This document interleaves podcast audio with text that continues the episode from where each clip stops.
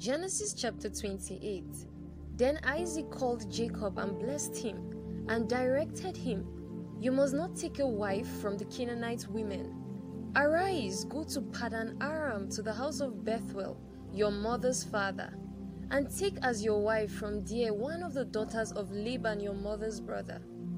God Almighty bless you and make you fruitful and multiply you, that you may become a company of peoples. May He give the blessing of Abraham to you and your offspring with you, that you may take possession of the land of your sojournings that God gave to Abraham. Thus Isaac sent Jacob away, and he went to Padan Aram to Laban, the son of Bethuel the Aramean, the brother of Rebekah, Jacob's and Esau's mother.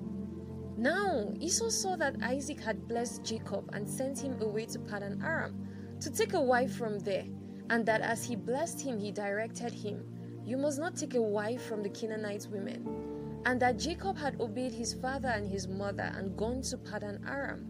So when Esau saw that the Canaanite women did not please Isaac his father, Esau went to Ishmael and took as his wife, besides the wives he had, Mahalath, the daughter of Ishmael, Abraham's son, the sister of Nebaioth.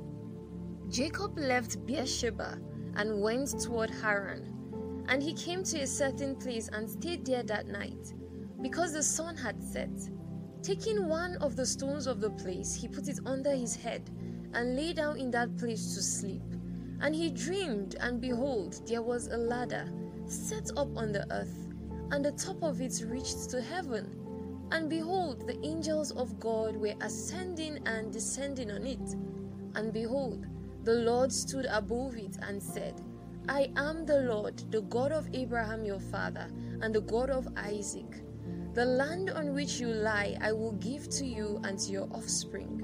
Your offspring shall be like the dust of the earth, and you shall spread abroad to the west and to the east, and to the north and to the south.